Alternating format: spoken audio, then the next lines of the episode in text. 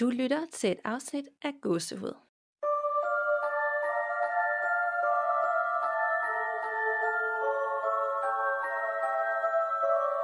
Hej Danica. Hej Nanna. Og hej og... til alle jer, der lytter med derude. Ja, det er episode seksoghalvfjerds, et øh, særafsnit, hvor vi om kort tid inviterer Frederik Fuglsang med her i afsnittet. Og øh, til de af jer, der måske husker vores afsnit, det må have været episode treoghalvfjerds, ja. Så havde vi en øh, lytterberetning fra en Frederik. Og det er altså den her Frederik, som vi nu har inviteret med i afsnittet. Og det har vi, fordi at han skrev i sin lytterberetning, at han ligesom arbejdede lidt med det, det overnaturlige og var clairvoyant og medium. Og det lød simpelthen så interessant, fordi han har prøvet nogle lidt vilde ting, synes vi i hvert fald, ikke? Jo, nemlig. Og så tænkte vi bare, vi må simpelthen skrive til ham og høre, om han ikke skal være med. Øh, fordi vi har jo noget tid siden, vi har haft en anden med, og det er altid rart at høre andres take på alt det her, så det ikke kun er os to, der, der prøver at regne det ud, fordi det kan vi ikke. Nej, nemlig. Altså også fordi, at der er også mange forskellige tilgange til den her verden, og forskellige vinkler på det hele, og man lærer nemlig noget nyt hver gang, så det er altid spændende. Helt vildt. Og jeg er, sådan, jeg er mega spændt på, at han skal være med, men også lidt nervøs. Altså det er altid det der med, stiller man nu de rigtige spørgsmål, og også for lytterne får vi, får vi svar på alt det, vi gerne vil vide, for der er jo så meget, man gerne vil vide. Ja, nemlig. Man kommer hurtigt til at glemme alle de der gode spørgsmål, også fordi man også bare virkelig lever sig ind i, i hele de her samtaleuniverser, mm. det bliver om det. Men vi har prøvet at formulere en masse forskellige spørgsmål. Kunsten er nok at ikke have for mange spørgsmål med. Ja. Så afsnittet bliver tre timer, og så har vi også spurgt inde i Facebook-gruppen, det har jeg også klar her siden af mig, øh, om der var nogen, der havde et eller andet, de ville spørge Frederik om, nu vi skulle optage. Og der er også kommet en seks, syv, otte spørgsmål, som jeg håber, vi også kan nå at få med, om ikke yes. andet nogen af dem. Så vi virkelig føler, at, øh, at vi kommer hele vejen rundt, og også får stillet nogle af de der sådan lidt, måske sådan lidt, lidt svære spørgsmål, eller lidt mere skeptiske spørgsmål. Ja, nemlig. Så det, det bliver fedt. Mega fedt og mega spændende, og jeg er allerede nærmest forberedt mig på, at de næste to dage, der skal jeg bare eventuelt ligesom sidst være helt drænet, og sådan, oh, det var i hvert fald de sidste par gange, vi har gjort det her. Ja, altså jeg havde lige lykkeligt glemt det, nu sad vi og snakkede lidt om det, lige inden vi begyndte at optage jer, og så kom jeg lige i tanke om, hvor drænende det også havde været sidste ja. gang for mig, så ja, det er jeg godt nok også spændt på nu. Og det lyder næsten forkert at dræne, og det er jo ikke, fordi samtalen er jo med rigtig interessant og lærerig, men det er bare fordi, man på en eller anden måde bruger ekstra meget energi på, når man dykker ned i så store øh, livsspørgsmål, at man bagefter er sådan helt, wow, ja. det kan mit hoved slet ikke kapere, og så, og så er man bare helt væk. Altså. Ja, så er man bare træt. ja. ja, så øh, vi håber selvfølgelig, I får en masse ud af det her afsnit. Nemlig. Og hvad med dig? Er der sket noget øh, uhyggeligt siden sidst hos dig? Øh, jamen, sidst vi talte sammen, der gik det jo rigtig godt. Ja. Øh, og jeg, jeg følte der var ro på, og øh, det var så lige indtil, at vi begyndte at optage det afsnit, og øh, der skete en masse ting under afsnittet, og bagefter har vi haft en masse lytter, der har skrevet til os, hørte I det her, og her der synes, det lyder altså som en mand, der siger det her, og jeg skal være helt ærlig, jeg har faktisk ikke lyttet til de forskellige steder, fordi jeg kunne Nej. bare ikke lige overskue, at jeg skulle konfronteres med et eller andet, nogle ord eller en sætning, ja. øh, ligesom sidst, og så, øh, jamen der har bare været sådan en fornemmelse, de sidste par uger, og rigtig dårlig søvn igen, og føl, bare følelsen af igen, at der er noget. Og det går lidt op og ned. Og øh, så, så nu siger jeg det bare, som det er. Øh, og det kan også være, at vi i dag skal, skal ligesom, inden vi går i gang, husk at beskytte os selv, og sige det der med, at vi, øh, vi er ikke interesseret i at invitere noget med hjem. Ja. Nu vi åbner op. Det kunne være, at vi skulle prøve det, og så se, om det faktisk virker, så vi får lukket af, eller også måske, når vi slutter af fra i dag, ja. så vi ikke skal bruge to uger på at, at komme ovenpå igen. Det tænker jeg også er en rigtig god idé. Så, men hvad med hos dig siden sidst? Øhm, altså, der er ikke sket noget decideret uhyggeligt. Det eneste, der var sådan en lille smule uhyggeligt, som jeg blev forskrækket over, det var i går, hvor at... Øh, jeg sad i min seng og lavede et eller andet på computeren, og der var sådan en aften sollys ind ad vinduet. Og så lige pludselig kunne jeg bare se sådan en skygge ved min øh, venstre side. Og det passede bare ikke rigtigt med, at der var flået noget forbi uden for vinduet, eller noget, der lige havde bevæget sig. Så det var bare sådan, okay, det må være... Ja, det ved jeg ikke, hvad det var. Men så det var, det var mærkeligt, ja. Men øh, jeg sådan afsluttede det der kursus, jeg gik på hos øh, Camilla Christensen for Soul Fitness. Og øh, det, var, det var mega fedt. Øhm, der, der, har sådan, der har været to, tarotkort og orakelkort sådan ind over det de sidste par uger for mig, øh, både fordi jeg har trykket til det der kursus, og så har jeg trykket nogen selv, og følger nogle Instagram-konti, hvor der bliver lagt noget op, og det har bare passet skørt meget spot on på de ting, altså, det, og det er sådan, det, det, det er for vildt, og jeg kan desværre ikke sige, hvad det handler om, fordi det er alt for personligt, men mm. det har virkelig været sådan, okay, okay, okay, nu er der hul igennem til et eller andet. Det er da fantastisk. Ja. Det må virkelig være, øh, altså også når man vælger at gøre sådan noget. Ja. Det er jo også fordi, altså så er man jo også klar til det, kan man sige. Og så hvis du får de der aha-oplevelser undervejs, altså det må virkelig være en vild proces at, at gennemgå. Ja, det er det også. Altså det er jo det ikke er bare, det. Nu tager jeg lige derhen øh, en onsdag aften, og så tager jeg hjem igen. Altså det er jo meget større end det. det, ja, jo, det er. Så jeg synes, det er så fedt, at du har gjort det. Jeg er meget spændt på os, altså hvad, hvad det byder med sig fremadrettet. Nu ved jeg ikke, hvor meget du vil dele, og jeg er også fuldt øh, forståelse for, at det kan nemlig blive meget personligt, sådan nogle ting, øh, ja. når, når man, man taler om sådan noget. Ikke? Men jo. Måske i hvert fald en opfordring også til andre, at hvis der er et eller andet, at det kan være meget sundt at, øh, at, at søge lidt mere indad, og, og være mere åben over for nogle ting. Og, ja. Jeg har i hvert fald lyst til også at, at prøve det. Ja, det synes jeg nemlig også, det er en skide god idé. Altså, øh, det... Det er en helt anden ting end, end sådan en mere øh, karrieremindet øh, coachrådgivning for eksempel. Øhm, mm. Så altså, jeg kan bestemt også godt anbefale at tage det her som en ting, man kan prøve, og det, er også, det handler også meget om ens mindset og ens måde at tænke over tingene på. Øhm, og, og bare med det kan man jo ændre rigtig meget, især af sit humør, ikke? Mm, helt klart. Ja. Men hvordan altså, så er det over? Altså, skal man så... Øh... så fortsætter man ligesom arbejdet derhjemme, fordi jeg tænker, det er vel ikke bare, så var det det. Altså, så, nej. nej. Det er, man har lært en hel masse ting, som man kan bruge øh, og fortsætte det arbejde derhjemme. Ikke? Ja. Og øh, så har hun faktisk også lige startet på en version to af kurset, hvor man så øh, går mere i dybden og lærer nogle andre ting. Øhm, og det tænker jeg, nu skal jeg lige have det her til at synke ind, og sådan lige have implementeret det i, i mit liv. Men så, så vil jeg rigtig gerne prøve det, det nye kursus også på et tidspunkt. Spændende. Det er virkelig ja. spændende. Ja, det er så. Det kunne også være interessant at høre fra lytterne derude, hvis de har prøvet et eller andet kursus eller forløb, eller gjort noget hjemmefra, ligesom aktivt, som måske også har dykket ned i alt med sådan noget tarotkort, og, og hvilken effekt det faktisk har haft på ja. hverdagen. Fordi altså, man kan godt tænke, nu laver man en eller anden øvelse, altså man, har, har man vitterligt fået sat et eller andet i gang, ikke? Fordi jo. Det er jo det, der er det svære i livet, også når man skal ændre vaner og sådan noget. Altså, det er jo noget af det allersværeste, synes jeg selv. Ja, men det er det helt sikkert. Fordi man bare gør altid det, at det kender jeg i hvert fald selv, det man plejer at gøre. Ja, det er trygt og nemt. Ja, nemlig. Ja. Så, men øh, inden vi går i gang med dagens snak med Frederik, så har vi ligesom de sidste par gange en lille sponsorpause og reklame for vores samarbejdspartner HelloFresh. Og er du fastlytter, så har du efterhånden nok fanget, hvad HelloFresh er. Og det er nemlig en genial og fleksibel måltidskasseløsning, hvor du hver uge vælger mellem femten lækre retter, som bliver sendt direkte til dit dørtrin. Og det er både nemt, og alle kalorier og indhold er regnet ud for dig. Ingredienserne er pakket i portionsinddelte poser, og det er lige til at bygge sammen til et nemt måltid til dig selv eller hele familien. Og du får som fastlytter af Gåsehud op til syv hundrede og femogtyve kroner rabat på dine fire første kasser med koden HelloGH med store bogstaver. Og det er altså, hvis du er ny kunde hos HelloFresh. Og øh, vi vil i hvert fald rigtig gerne høre fra dig, hvis du allerede har gjort brug af vores kode, og om hvad du synes om hele den her måltidskasseløsning. Og som altid, så skal jeg også lige høre dig, Nanna. Hvad har du fået til aftensmad de sidste par uger? Jamen, jeg har fået en del af, af nogle retter, som faktisk efterhånden er blevet nogle favoritter. Jeg har fået en halloumi-burger for eksempel, og jeg er virkelig, virkelig blevet kæmpe fan af halloumi. Det er ikke noget, jeg havde spist særlig meget før. Jeg fik HelloFresh, men det er virkelig lækkert. Mm. Og så har jeg fået nogle gode kyllingeretter med en masse grøntsager, og citronlaksen vil jeg altid, når den er der. Det er virkelig en af mine nye livretter. Mm. Ja, og øhm, en ting, jeg virkelig også elsker ved det, det er det her med, at man får et radikalt mindre madspil, end man havde før.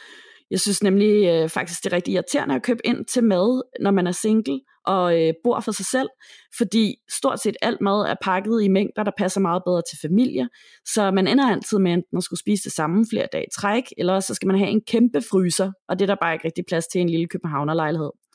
Så jeg er virkelig tit endt med at skulle spi- smide rigtig meget mad ud, simpelthen fordi jeg ikke har kunnet nå at spise det, inden det blev for gammelt og dårligt.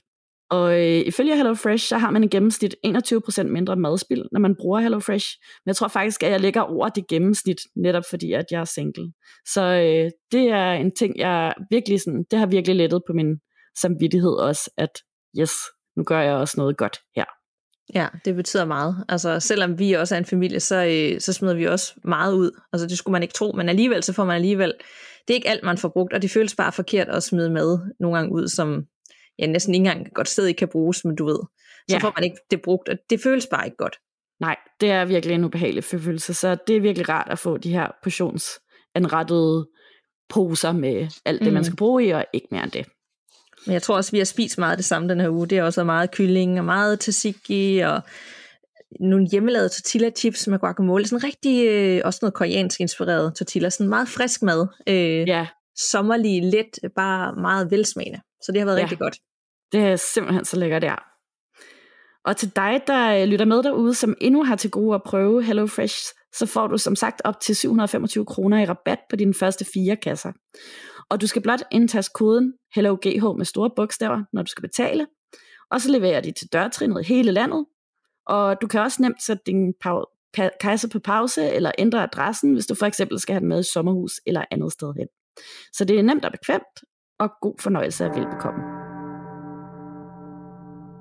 Hej Frederik, og velkommen til Gåsehud. Jo tak. Det er så dejligt, du gider være med. Øh, det er virkelig stort for os at få lov til at tale med en, der arbejder med den anden side og har den viden, du mm. har. Så tusind tak for det. Jamen selv tak. Jeg elsker at snakke om det, så det passer så perfekt. Fantastisk. Det er virkelig dejligt. Og det kan godt være, at dagens afsnit bliver lidt langt, for vi har rigtig mange spørgsmål, som presser sig på, og så har vi også fået lidt spørgsmål fra vores lytter, som vi også vil stille dig til sidst, så vi håber, du er klar og, og ikke har nogen planer lige om lidt, for man ved aldrig, hvor langt sådan noget her det kan blive. Jeg har ingen plan. Er det okay med dig? Så det er helt fint. Super. Super. Øh, men det kan være, Frederik, du lige vil starte med at kort og introducere dig selv til vores lytter. Ja, altså mit navn er Frederik. Jeg bor i Aarhus, jeg er seksogtyve år, og så studerer jeg til pilot til dagligt.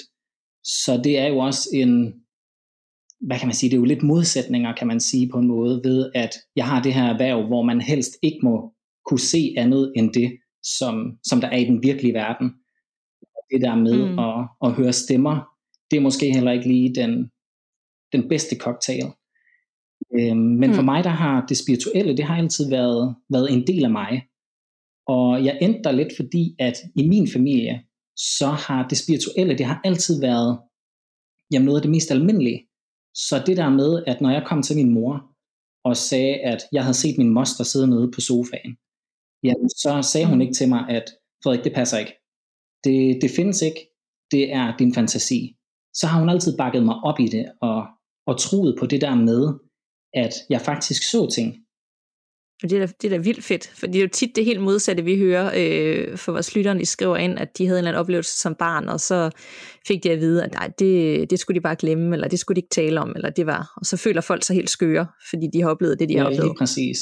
Og det er derfor, jeg tror, det er meget vigtigt, at man, man øh, ligesom har mennesker i sit liv, der bakker op omkring en, om det så er mål, man har i livet, eller om det er det her med det åndelige, at man tror på mere mellem himmel og jord, så tror jeg, det er så vigtigt, at hvis det er noget, der fylder noget for en, hvis det er noget, man, man virkelig gerne vil, så skal man også have nogle mennesker i sit liv, der ligesom er med til at, at bakke en op om det, og ikke taler en ned. Ja, ja helt klart. Det giver rigtig god mening. Hvordan, øhm, er det alle i din familie, der har evner, eller er det bare, er I bare gode til også at anerkende hinanden, og de ting, I mærker og føler og ser i familien? Jamen, det er faktisk lidt sjovt, fordi det er lidt mest mændene i vores familie, både til min mors side og til min fars side, som har de her, jamen nogle gange sådan mega vilde evner. Og vi har måske lige haft min mors moster, tror jeg, som, som kunne noget også inden for det spirituelle. Men jeg tror aldrig, hun rigtig sådan har givet udtryk for det. Men alligevel så har hun nok været, været meget spirituel, når det kom til stykket. Fordi jeg mindes nemlig, at der var noget med tarotkort og sådan nogle ting fra, fra da jeg var barn af. Og det er jo på en måde også meget spirituelt. Fedt. Ja, det ja. Er det jo. Det er helt sikkert et spirituelt redskab. Så når du har fortalt din mor, at du har oplevet nogle ting dengang, så er det ikke fordi, hun nødvendigvis har oplevet det samme, eller set det samme. Hun har bare troet på dig. Ja, lige præcis. Så der har egentlig bare været sådan en støtte i form af det her med, at hun bakkede mig op i det her, jeg så. Øhm, og hun har jo altid haft øh, troen på, på mere mellem himmel og jord. Hun har bare ikke selv været i stand til at, og, hvad kan man sige, gøre brug af hendes evner, fordi at jeg tror, at alle mennesker, når det kommer til stykket, er født med de her evner til at, at arbejde som medie eller clairvoyant. Men når det handler i virkeligheden bare om, om man vælger at, at gøre brug af dem, eller om man vælger bare at sige, øh, det, det har jeg ikke lige lyst til, eller det siger mig egentlig ikke så meget, jeg bliver sådan lidt skræmt af det, så jeg lader det egentlig bare være min søn og, og min bror og min, min far og sådan noget, som arbejder med det. Mm. Ja. Så du siger egentlig, at, at alle mennesker, og det er også uanset hvor, hvor, altså hvor gammel man er, og hvorhen man er i livet, så vil man faktisk stadigvæk kunne træne sig op til ja. det. Eller skal det helst være noget, man har gjort, siden man var lille? Øhm, jamen det kan sammenlignes lidt med motion. Hvis man fra barnsben af altid har været fysisk aktiv, og man har været det tre gange i ugen, indtil man er halvtreds, så vil man helt naturligt være i bedre form end en person, som måske først valgte at begynde at motionere i en alder af tredive. Men man har stadig mulighed for ligesom at komme i den her form, der gør, at, at man i forhold til det spirituelle kan udvikle evner. Man bliver måske ikke lige så god som, som vedkommende, der har gjort brug af det, siden, siden de blev født. Altså jeg, jeg tror på, at alle mennesker er født med evnen til at kunne, øh, kunne træne sig op til at blive medier. Øhm, og det er ikke forbeholdt de få, som rigtig mange clairvoyanter og medier på en måde ligesom giver udtryk for. Fordi jeg har lidt den der følelse, når jeg... når jeg møder clairvoyante på messer, eller i spiritistkirker, eller til, til forskellige foredrag, så kan der meget hurtigt komme den her følelse af, at de føler sig udvalgt, de føler mm. sig ophøjet, og føler, at de kan noget helt specielt, og det kan de også. Men det er også bare mm. vigtigt at, at skabe det her fundament med, at vi alle sammen født lige. Vi er alle sammen født med måske ikke de samme evner, men vi har de samme forudsætninger i den her verden. Og når det kommer til stykket yeah. i forhold til det her med, om man tror på Gud eller universet, så er det de her energier, man trækker på som clairvoyant og medie. Og lige præcis det med universet og Gud, det er, det, altså det er noget, som alle kan trække på. Og det, det yeah. synes jeg er så vigtigt at, at understrege, at at alle har mulighed for det. Ja, jamen det er rigtigt. Og så bliver det også meget øh, universelt på en eller anden måde. Øhm, det der med, at, altså, altså, du, du, altså, du tror også på Gud? Jeg tror nok mere på en, en universel kraft, end en decideret ja. Gud. Fordi der er lidt det her med, ja. jeg synes tit det her med en Gud, får det her billede af, at man tit og ofte så er de dømmende på en eller anden måde, og der vil altid være had i, i forskellige religioner, der ligesom gør, at man tænker sådan lidt om, om den universelle energi, eller Gud, eller hvad man kalder det, når det kommer til stykket, vil han så, eller hun så, eller den så, gå imod det, som, som der er blevet skabt af de her energier. Hmm. Du siger jo også selv, eller det, ja, vi var lige inde og, og google lidt, at din tilgang til det spirituelle er lidt alternativ. Er det rigtigt? Ja. Ja, hvordan skal det forstås? Er det koblet op på det her, som du siger, med sådan den universelle Nej, fordi der tror jeg faktisk, energi. At mange spirituelle mennesker, vi har den samme opfattelse af det her med, med Gud og universet. Jeg tror mere, det er det her med, at det, den alternative verden, den spirituelle verden, er præget meget af. Nu skal man nok passe på, at man ikke kommer til at støde nogen, men det, der er den samme type mennesker inden for den her verden, og det er tit og ofte måske lidt ældre mennesker, så der kan komme sådan en kulturbarriere. Øhm, og det ser man jo alle steder. Det ser man jo også på gaden, når, når ældre mennesker mødes med unge mennesker. Så vil der altid være den her, øh, de her gnidninger i forhold til, til kulturen, de ældre mennesker har med, og så kulturen, de unge mm. mennesker har med. Og så kan der måske godt opstå lidt gnidninger forskellige steder, der gør, at man godt kan føle det her med. Fordi til at starte med, så opsøgte jeg jo forskellige kurser for at udvikle mine evner. Og der kom hurtigt det her billede af, at man ikke måtte drikke alkohol. Selvfølgelig ikke, når man arbejder med det åndelige, mens man giver en clairvoyance, ja. så er det klart, at man ikke må drikke alkohol. Men i dagligdagen, så skulle man holde sig fra koffein, man skulle holde sig fra alkohol, man skulle sørge for at spise de her de slags grøntsager, fordi så kom man tættere på, på universet. Og man kan sige, at jeg faktisk levede lidt på den måde til at starte med. Men jeg fandt hurtigt ud af, at jeg kunne sagtens drikke en flaske vin, og jeg kunne sagtens leve mit unge liv, hvor man kunne finde mig en rendesten i Aarhus, og stadig være, være spirituel. At man ikke behøver at tænde salvie eller røgelse hjemme i sin lejlighed, for at rense dårlige energier ud, men at det i virkeligheden handlede om en selv, og det perspektiv, man har på verden, og ikke så meget det her med at, at tænde røgelse og prøve at finde meningen i andre ting. Hvad er det, du tror, der gør, at, at de så har en, en anden tilgang til det? Er det bare tiden, der har ændret sig, eller den måde, de lærte op på, eller hvad er det, der adskiller det så meget, det nye og den gamle måde at gøre det på? Jeg tror, det er på en måde kulturen og den måde, de er lært op på. Og det er slet ikke forkert den måde, de, øhm, altså de vælger at være medier og klaverianter på. Fordi det fungerer jo tilsyneladende rigtig godt for dem. Øhm, men det er bare ikke ensbetydende med, at når der så kommer en ny generation af klaverianter og medier, at det, som fungerer sindssygt godt for dem, det fungerer lige så godt for os. Det, der vil bare være den her naturlige øhm, overgang, til at lige pludselig så, så er det okay at være, have en lidt anden tilgang til det spirituelle. Ja, jeg tænker også, det er en ret god filosofi at have, og jeg tror også, du har rigtig meget ret i, at det hele egentlig er sådan meget mindset og, og tankegang, men at for eksempel tarotkort og røgelse og sådan noget, er noget symbolik, som man kan bruge på en eller anden måde at understøtte det hele. Ja, lige præcis. Så ikke, at ja. Der er noget forkert i det overhovedet, men Men at det er okay, man ikke går den vej. Helt sikkert. Hvordan kan det egentlig være, at du valgte på et tidspunkt at gå, gå mere ind i alt det her spirituelle, i stedet for bare sådan, nå, men det er bare en del af mit liv, det bruger jeg ikke så meget tid på. Hvordan kan det være, at du valgte, at, at det vil jeg gerne dykke mere ned i? Jeg tror, det startede lidt med det her, vi havde Marianne tæt inde i vores liv. Min onkel, ja. han øh, oplevede nogle altså helt sindssyge ting i hans hus. Og øh, man vil nok våge at påstå, at det, som, som han havde været igennem, hvis der var en læge, der tilså ham, så var han nok blevet stemplet som psykisk syg. Og okay. det var sådan noget med, at jamen, det var sådan noget med, at han blev jagtet op ad trappen om natten af ånder, og de kvalte ham ned i sengen, og altså sådan nogle meget, meget voldsomme ting. Og han havde også en kæreste på det her tidspunkt, der øh, jeg er ikke helt sikker på, om hun faktisk troede på det, men der kom i hvert fald nogle episoder, hvor lige pludselig, så vendte hun sig fuldstændig også, og troede på, at det som, som han så, som er min onkel, at det som han så, det var, mm. det var reelt. På en måde så blev jeg lidt tiltrukket af det, selvom de fleste vil jo blive skræmt af sådan nogle ting. Ja, helt klart. Men jeg har heller ikke været mere end, jeg tror jeg var fem år på det tidspunkt, så det er også begrænset, hvad jeg har fået at vide. Men så siden der har Marianne sådan været en del øh, af familien.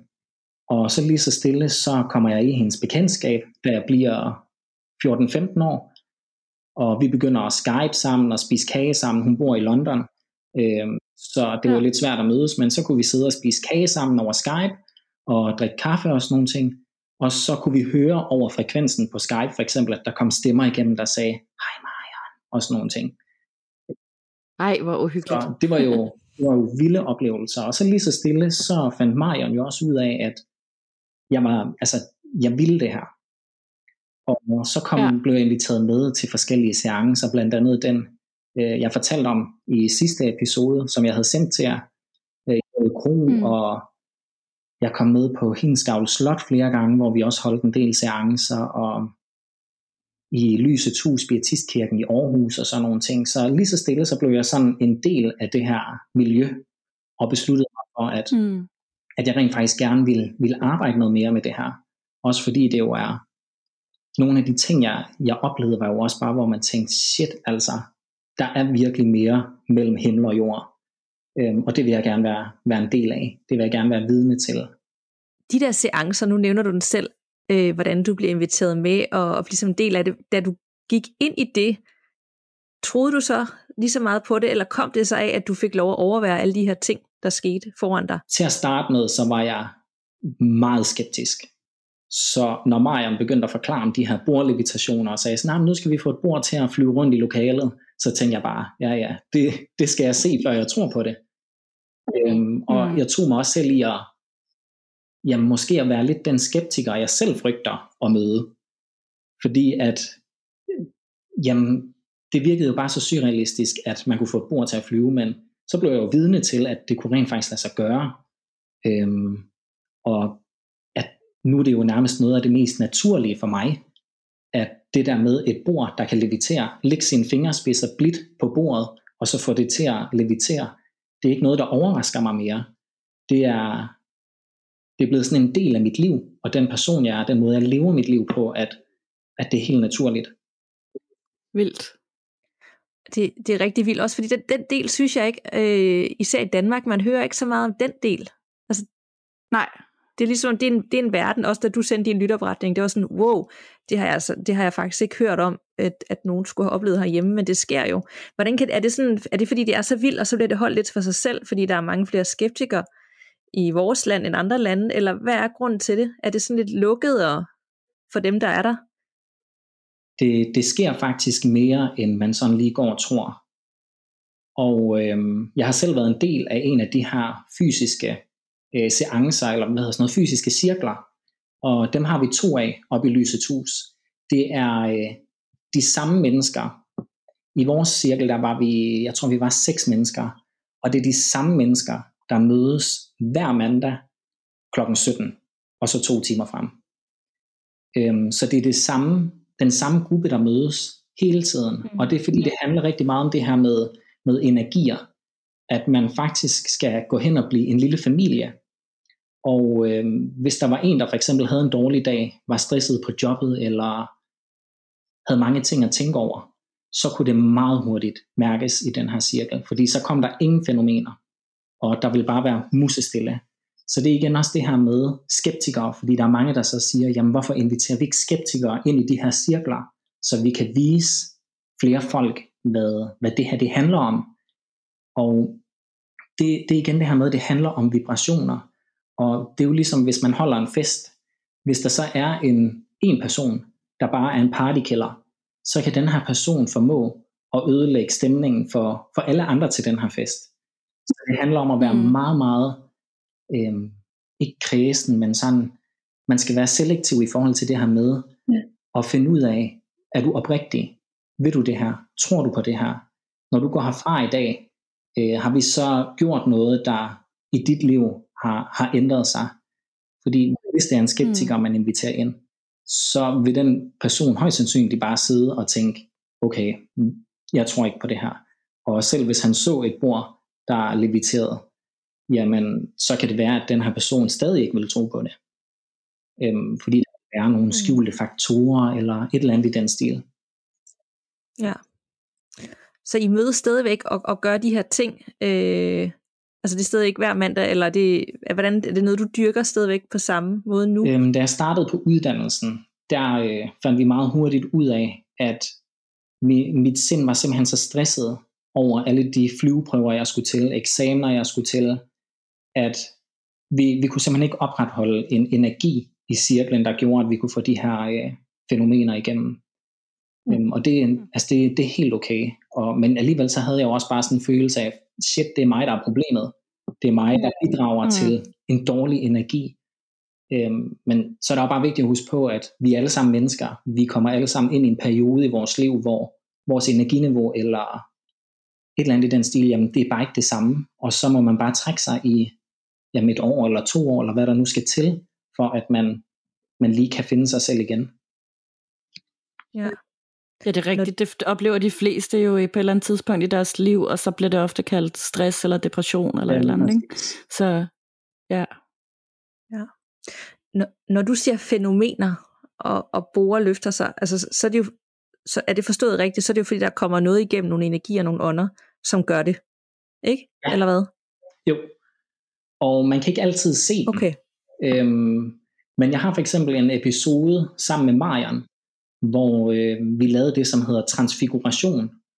Og det er, at Marianne sætter sig i en stol foran de deltagere, der nu var med. Jeg tror, vi var otte i alt. Og vi sad i to rækker foran Marianne. så bliver lyset dæmpet, og så skruer man op for noget rødt lys.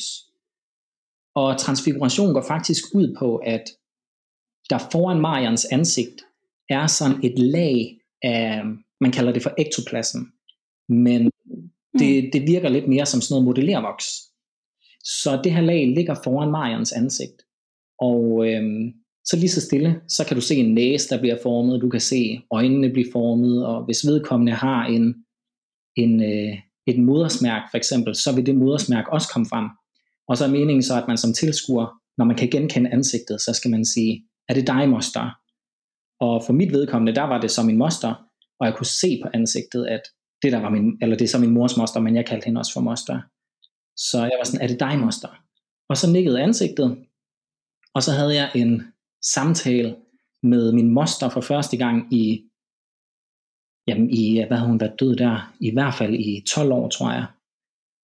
Og hun fortalte jo en masse ting, og så fortalte hun blandt andet også, så sagde hun bare fire syv et et. Sig det til din mor, fire syv et et. Og jeg tænkte sådan, fire syv et et, okay, men jeg skal nok sige det til min mor. Så skrev jeg til min mor bagefter, og så sagde jeg, jeg har lige haft moster igennem. Og hun sagde fire syv et et.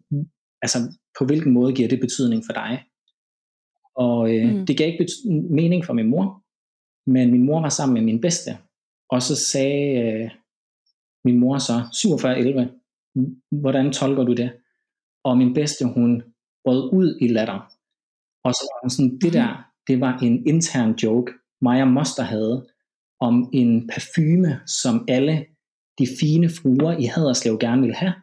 Men øh, min moster, som havde en parfumebutik i, øh, i Haderslev, hun nægtede at sælge den parfume, fordi at den simpelthen stank langt væk.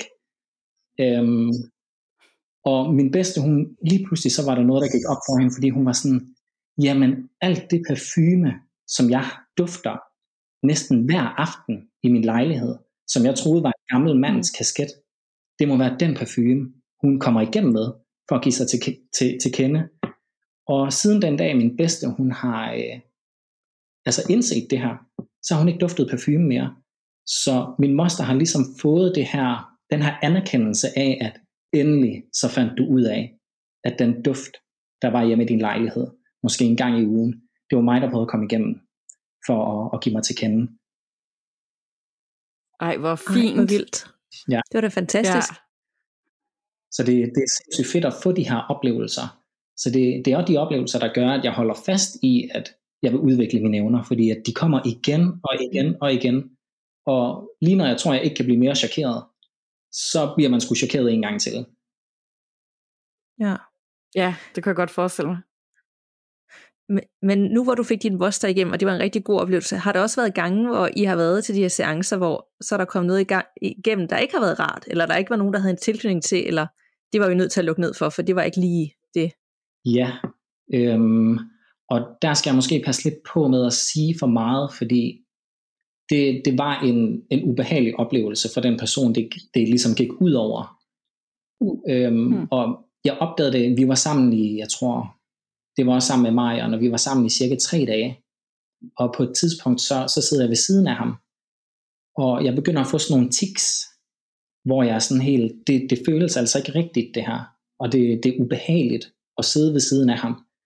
Øhm, men igen, så tænker jeg sådan, om det er sikkert bare, fordi jeg ikke kan lide ham som. Altså nogle gange, så får man bare de der vibes af, at den der person kan jeg bare ikke lide. Så jeg troede lidt, det var, mm. var, var den følelse, jeg fik. Øhm, men det begynder at blive mere og mere underligt de næste dage. Og på et tidspunkt, så, øh, så sagde Marian og nogle af de andre også sådan, at de havde taget ham i at, at gå rundt alene om natten, med altså helt store øjne, og var slet ikke til at komme i kontakt med, og han kom ned om morgenen, og når han havde, når han havde sovet, og sige sådan, jamen ånderne, de har bare smækket med skabslårene hele natten, de har bare revet tøjet ud af skufferne, og sådan noget, og han, han kunne ikke være i fred. Øhm, og det Nej. Viser sig så på et tidspunkt, at, at han faktisk er blevet det, man nok i gamle dage ville kalde for besat. Men jeg synes, okay. det er et, ja. et, et voldsomt begreb at, at bruge, fordi jeg er faktisk ikke engang sikker på, om det er en decideret besættelse, eller det egentlig måske er, at man tillader, man ikke har grænser for, hvad man til, lader den åndelige verden gøre øh, over for en selv. Fordi jeg kan huske, han havde ikke nogen grænser i forhold til det her med, med det åndelige, så når de gjorde nogle ting, så synes han bare, det var mega fedt, hvor jeg var sådan, hvis de begyndte at smide tøj ud af min skuff, så skulle jeg nok fortælle dem, at det skulle de ikke gøre. Øhm, uh, så ja. Det var som om hans grænse for, hvad der var okay for den åndelige verden at gøre, den, den var ikke eksisterende. Øhm, så lige så stille blev det bare voldsommere og voldsommere. Og så endte han også med en af dagene faktisk at blive hentet øhm, af hans mand, som, som faktisk arbejdede som præst. Og øh, han ville ikke have, have hans øh, mand hjem. Jeg kan tydeligt huske, at det var, der var sådan en konflikt med, at hans mand var sådan, jamen, jeg har faktisk ikke lyst til at få min, få min mand med hjem, fordi jeg ved ikke helt, hvad jeg skal gøre, hvad, mm. hvordan hans sindstilstand er, hvad han kan finde på at gøre ved sig selv, hvad han kan finde på at gøre ved mig, alle de her forskellige ting. Ja, og det er også skræmmende, så det henter vitterligt ligesom i, i den her verden. Altså der er også nogle mennesker, der har rigtig svært ved at sætte grænser over for, for hvad andre kan tillade sig at gøre ved en. Altså det er det samme med den åndelige ja, verden. Lige præcis. Så det er bare at være hård kontant fra starten af, og så sige, jeg finder mig ikke i det her. Min grænse, den går her. Mm. Men nu oplever Nanna og jeg jo også små ting med det her. Det kan også bare være svært nogle gange at sætte de grænser, fordi man næsten kan blive i tvivl om, om det sker, eller det er ens selv, der er, piller sig det ind. Giver det mening? Ja. ja. Øhm, og den grænse, som I har, den, den er faktisk meget sund. Fordi når jeg øh, lytter til jeres øh, podcast, så kan jeg meget hurtigt få en fornemmelse af, om der er noget, der er ved at gå på afveje, eller et eller andet i den stil. Og jeg kan huske det der med, øh, med klokken, med min episode, som, som I læste op med klokken, mm. hvor jeg fik en fornemmelse af, at nu gør den åndelige verden altså snart noget for lige at give sig til kende øh, til jer, hvor man så hører klokken i baggrunden, hvor jeg så tænkte, okay, men det var måske deres måde ligesom at, at give sig til kende på, i forhold til, jamen er åndeverdenen der altid for mig, jamen så er den der også altid for jer. Fordi det var jo også en klokke, som mm. Ja. Ja, altså den klokke, du oplevede der om natten, hvor du bad om et tegn, det er den, du tænker på, ikke? Ja. Ja. Ja, så det, det er måske en meget god idé også, det har vi også talt meget om, det der med, at man får sagt, det er vi så ikke altid gode til, men når vi ligesom starter, får sat nogle, nogle linjer, og nogle klare linjer og grænser for, hvad der skal ske i dag, og at vi er ikke interesseret i at invitere et eller andet med hjem. Jeg ved slet ikke, om man kan det, men det er jo det, vi er sådan lidt, vi synes, der sker lidt nogle mærkelige ting og sager nogle gange, og det bliver lidt mærkeligt, og nogle forstyrrelser og sådan noget. Ja. Ja, men det, når man begynder at fokusere på sådan det spirituelle, så vil det være helt naturligt, at der begynder at ske nogle ting. Fordi den åndelige verden, de vil rigtig gerne have opmærksomhed. Så når der lige pludselig er nogen, der giver dem opmærksomhed i den forstand, at der bliver snakket rigtig meget om det spirituelle og det åndelige, så ved de, okay, der er en dør åben her, så lad os prøve at sige hej, lad os prøve at ringe med en klokke, lad os prøve at drille med elektronikken og alle de her forskellige ting, fordi så ved de, at lige præcis ved jer, der kan de komme igennem, fordi I har en interesse for det, og fordi I har en hel podcast om det. Ja, det, det lyder faktisk rigtig sødt, egentlig, når du siger det på den måde. Det er ret nuttet ja, det, på det, noget, det, ikke? Sådan, ja. Hej! ja, Ja, så længe det bare bliver øh, ved det. Altså, jeg er sådan lidt, det der, kan man vitterligt åbne så meget op igennem det her, at man faktisk, at nu ved jeg slet ikke, men alt det der med klæbeånd, kan man decideret få et eller andet ånd ind i sin lejlighed igennem det her, som bare bliver hængende? Nej, det vil jeg faktisk ikke sige. Det er sådan lidt en skræmmekampagne. Øhm, okay, fordi, fedt. Dejligt. Altså, man skal også tænke på, når vi, når vi dør øh, på et tidspunkt, så den ånd, der forlader vores krop, Hvor, hvor sjovt vi den synes, det var at, at følge efter en bestemt person, som ikke engang kunne, kunne se vedkommende. Så øh, ja. Det er også igen det her med, det, det kommer rigtig meget an på, hvad man lægger i det.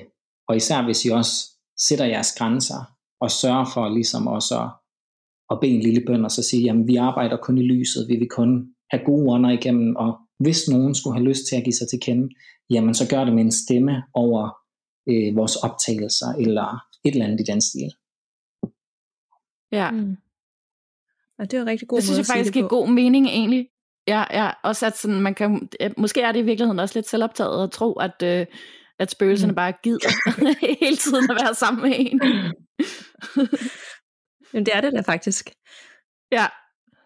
Ja, og det er meget godt at lige få det sådan et andet perspektiv øh, på det, ikke? Og så bliver det også lidt mindre skræmmende. Ja, lige præcis. Ja. Også fordi hvis I ligesom arbejder i lyset, som I også siger, jamen så, så er det jo også kun de gode, I får igennem. Så er det små hilsner, I får, og, og det er jo kun fedt. Altså så bliver man jo bekræftet i at få blod på tanden til at fortsætte. Fordi ja. Så er det lige pludselig ikke for sjovt, det man laver.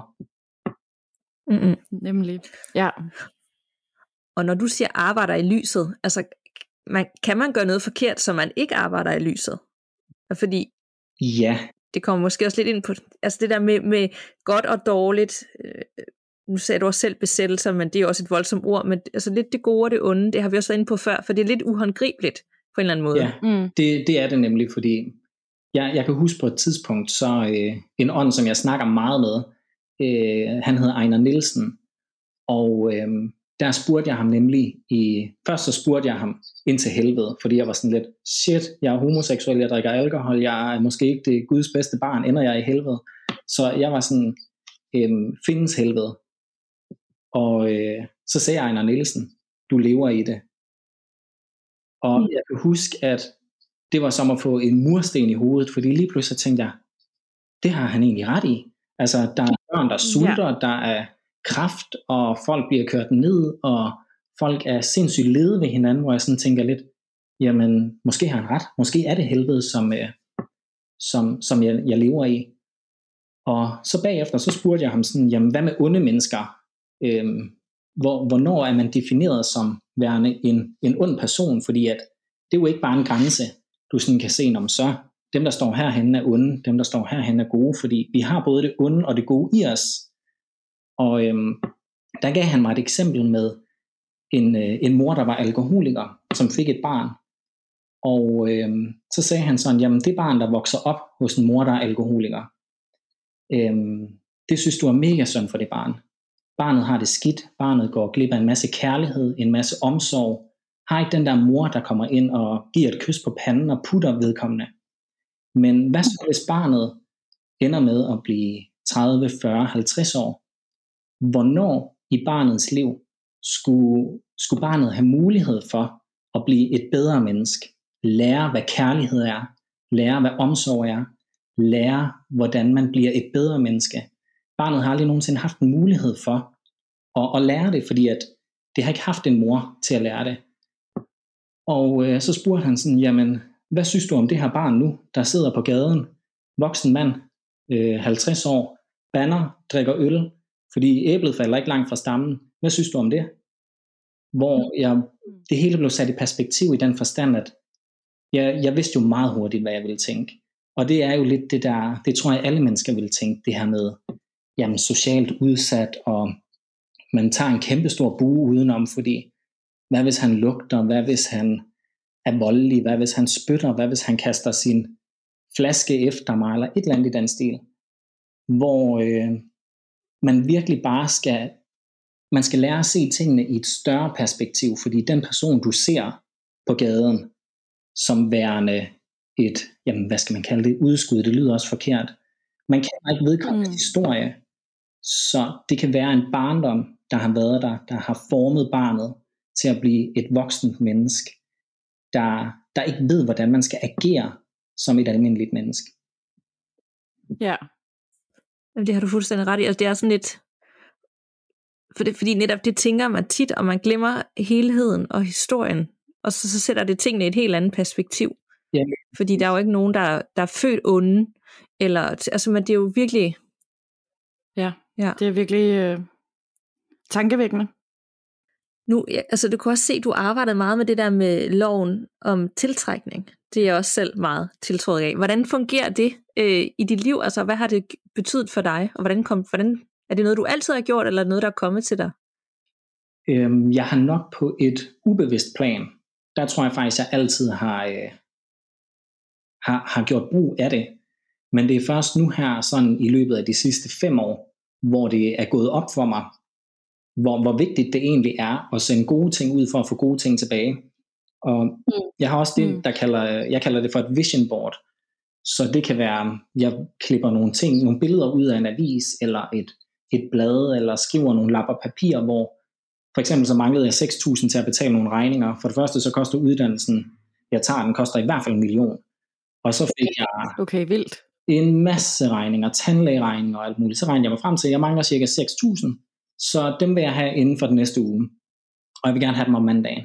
Så skrev jeg på min lap papir, at øh, jeg skulle have seks tusind inden den og den dato, og så hang jeg det op på, øh, på det her vision board, og så på den dag, hvor jeg havde skrevet den sidste dato, der øh, fik jeg seks tusind et hundrede og seksogtyve kroner.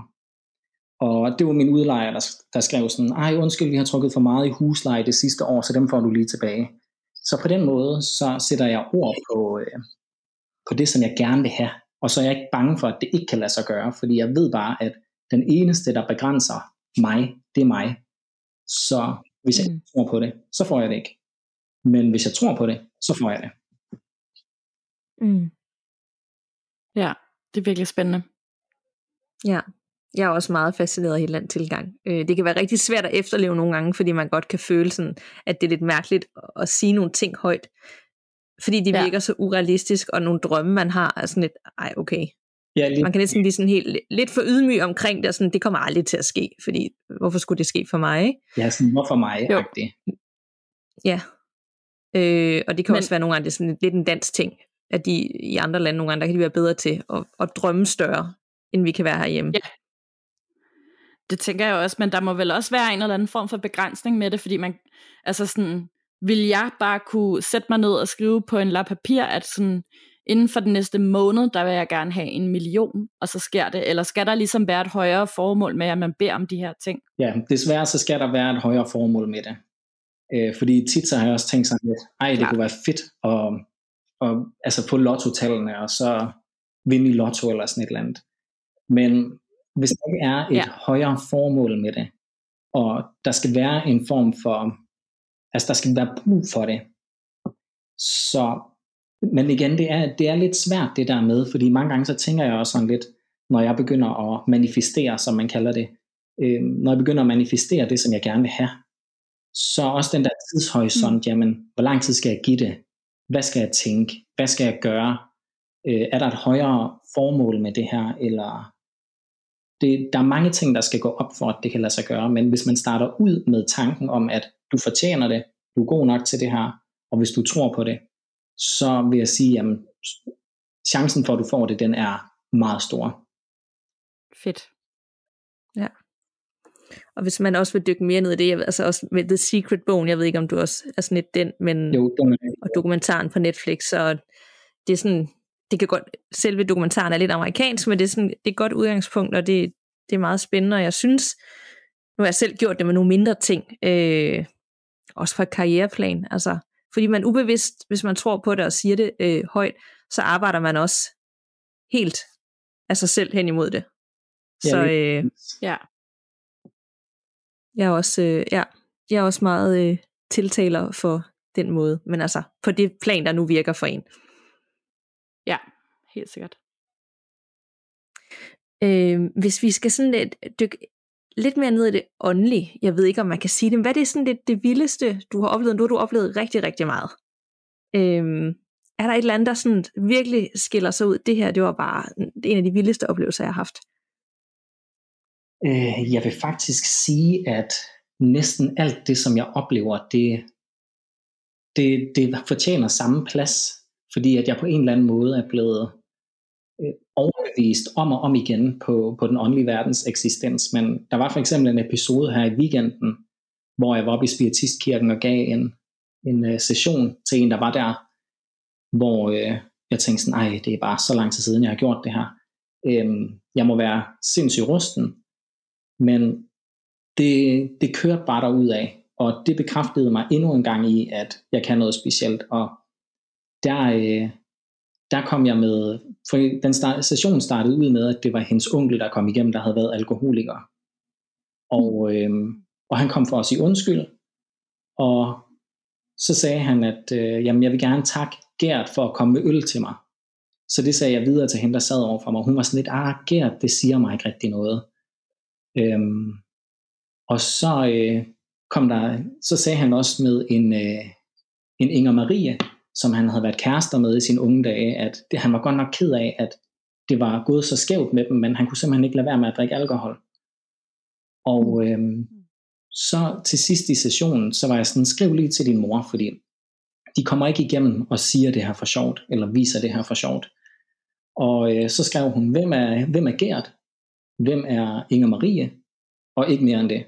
Så skrev mor tilbage, at øh, Nå, men Gert var ham, der altid kom med øl til onkel. Og øh, Inger Marie var øh, en, øh, en ung pige, han havde noget kørende med i sine unge dage. Så på den måde, så gav det bare så meget mening og så meget bekræftelse i, at, øh, mm. at de altid er der for mig. Og selvom jeg har holdt en pause i lang tid, så, så, ja, så, så er det der stadig. Ja. Og det er måske også det der med, at man har trænet det, og, og selvom man går væk for en periode, så er der altid sådan en kobling til den verden, som man ligesom kan bruge igen og igen. Ja, lige præcis. Mm. Så man altid lige kan trække lidt på, selvom man har holdt pause. Ja. Men ser du så, fordi vi har jo haft andre med i, øh, i Gåsehud også, du ved, nogen øh, hører den, øh, nogen fornemmer den eller dufter den, og sådan, hvordan, hvordan er du i kontakt med den åndelige verden, og hvordan manifesterer de sig for dig? Øh, jamen, for det meste, så viser de billeder inde i mit hoved. Øh, det, det er lidt ligesom sådan en gammel af de der spolefilm, eller hvad man kalder det, hvor jeg får vist mm. et scenarie, for eksempel. Så blev jeg vist, for eksempel med ham her, onkelen, der var alkoholiker, så blev jeg vist rundt inde i hans... Øh, inde i hans hus, og øh, får vist en gammel kande med Madame Blå, hvor den var krakeleret ude på spidsen og rusten, hvor så alt det, jeg ser inde i mit hoved, det fortæller jeg bare videre, hvor hun var sådan, ej gud, ja, den der Madame Blå kande har jeg stående derhjemme, og den er rusten på spidsen, og øh, bliver vist, for eksempel, de havde stadig hans hus, og får vist øh, en kakkel, jo, det hedder en kakkelovn, med sådan nogle fliser på væggen, hvor øh, flisen oppe i øverste hjørne, var flækket. Øhm, og så siger jeg, jamen flisen øverst oppe i højre hjørne, jamen den er flækket. Hvor hun var sådan, ej ja, vi skal, vi skal den skiftet snart. Øhm, men når der kommer navne igennem, så er det lidt ligesom sådan en, en radio, hvor man prøver at, at finde en frekvens. For eksempel hvis man sådan skal finde skala F M eller sådan noget, så bruger man noget tid på ligesom at finde den der frekvens. Hvor i, i den tid, hvor man prøver, jamen så kommer der lige nogle små ord igennem. Og det kan for eksempel være, så kommer der sådan Gert eller Inger Marie, øhm, så man når lige at få de der små bidder af navne og sådan noget med sig, som man så siger videre. Og mange gange så er man også lidt, jamen nu har jeg hørt det her navn, jeg aner ikke, hvad jeg skal bruge navnet til, men nu siger jeg det bare. Øhm, hvor de så er sådan, ej gud, ja, det er min mor, eller sådan et eller andet i den stil. Ja, og så når du ligesom er færdig med din session, så, så, og du går hjem, så er det ikke sådan, at du går på gaden, så, så bliver du også forstyrret eller hører et eller andet, så er du helt lukket ned og kan bare være i fred. Ja, altså der går lige en times tid, hvor jeg sådan er meget høj på livet, og det var egentlig meget fedt, men det var fordi, at den åndelige verden, for at man kan ligesom connecte med den åndelige verden, så skal man løfte sine vibrationer, og deres vibrationslag, det er nemlig det her med positivitet og optimisme. Så hvis man er bange, hvis du er ked af det, hvis du er deprimeret, så er dit vibrationslag eller dit øh, energiniveau, det er så langt væk fra den åndelige verden, at man kan ikke komme i kontakt med dem. Så jeg har lige den der time, når jeg går derfra, hvor jeg egentlig bare er sindssygt høj på livet, så det er jo en mega fed følelse at have. Og så lige så stille, så begynder man at blive sådan mere og mere grounded og komme til sig selv og, og, og være i den her verden. Mm. Ja, så det er ikke sådan, at du bliver forstyrret i din hverdag med... Det har vi også haft nogle andre, ikke? Hvor de sådan nærmest nogle gange, du ved, kan gå en tur på gaden, og så ser de en eller anden stå i et vindue, ikke? Altså, at de ligesom bliver stødt på det, også nogle gange, selvom de ikke har åbnet op eller har en session. Det er ikke noget, du sådan oplever. Det er godt noget, du kan mm. koble helt fra. øh, Ja, altså hvis jeg ved, jeg har en session i morgen for eksempel, Så, øh, så kan jeg godt høre folk, der snakker hjemme i min lejlighed, eller høre nogen, der banker på væggene, eller når jeg står og børster tænder, og så jeg spytter tandpasta ud i, øh, i vasken, når jeg så rejser mig op, så står der en bag mig. Så på den måde, så uh, der, det er også lidt, der kan man godt blive sådan lidt, lidt bange. Ja. Men det var jo også blevet, hvis det var min mor, der lige pludselig bare stod bag mig ude i, i badeværelset. Så det er egentlig ikke det, det er ja. ånderne, der gør mig bange. Det er situationen, man er i, hvor man er sådan, ja. jeg havde ikke lige forventet, der, der var en her. Øhm, så der kan de ja. godt komme ja, det kan jeg. Sådan dagen før, og så sige nogle ting, så har jeg en lap papir med, eller en lille bog, notesbog ved siden af min seng. Fordi så om natten kan jeg også vågne op, og så øh, have set nogle ting, nogle årstal, eller en bestemt person, eller et hus, eller et eller andet i den stil, hvor jeg er sådan lidt, jeg ved ikke helt, hvad jeg skal bruge det her til, men nu skriver jeg det ned på papiret, så i morgen, når vedkommende kommer til en session, så prøver jeg lige at lægge to og to sammen, og så finde ud af, hvad er det, du prøver at fortælle mig? Hvad er det, du vil fortælle mig med de ting, mm. som, som du har brugt det sidste døgn på at, at, at vise mig? Ja, fedt. Men det er jo også helt, helt vildt, og hvor meget man skal også, sådan... det kommer lidt på forhånd. Ja, men også sådan, altså, hvor meget man skal forberede sig op til sessionen. Altså en ting er, at, at man er booket ind til den her time, men hvis det så også er dagen inden, og man får nogle forstyrrelser, nogle chok om natten, man skal skrive ned, og så også bagefter. Altså, det må også være drænende på en eller anden måde. Ja, øh, jeg vil sige, at de uger, før jeg startede på mit øh, studie, der, der havde jeg rigtig mange klienter inde. Og lige nu så er det mere sådan, der kommer nogle hister her sådan, fra mund til mund og sådan noget. Øh, men på det tidspunkt, mm. der, øh, det var mega fedt, det var det. Men alligevel kunne man godt nogle gange, man kunne lige tage sig selv i sådan i to minutter og tænke, drømmer jeg, eller er jeg vågen egentlig? Fordi at man egentlig havde været mere i den åndelige verden, end den menneskelige verden hernede. Mm. Ja, det kunne jeg godt forestille mig også, at der ligesom skal være en eller anden form for balance ja. i det. Altså, der, der er jo mange skeptikere derude i forhold til alt det her øh, med det spirituelle, som læner sig meget mere op af videnskaben. Og, øhm, og vi har jo også set eksempler på øh, folk, der ligesom har kunne udnytte øh, folk, som tror på det her, folk, som er i dyb sorg og sådan noget. Der har været blandt andet de her programmer med Jan Hellesøe, der har udgivet sig for at være øh, clairvoyant, og i virkeligheden så brugte han bare øh, psykisk manipulation.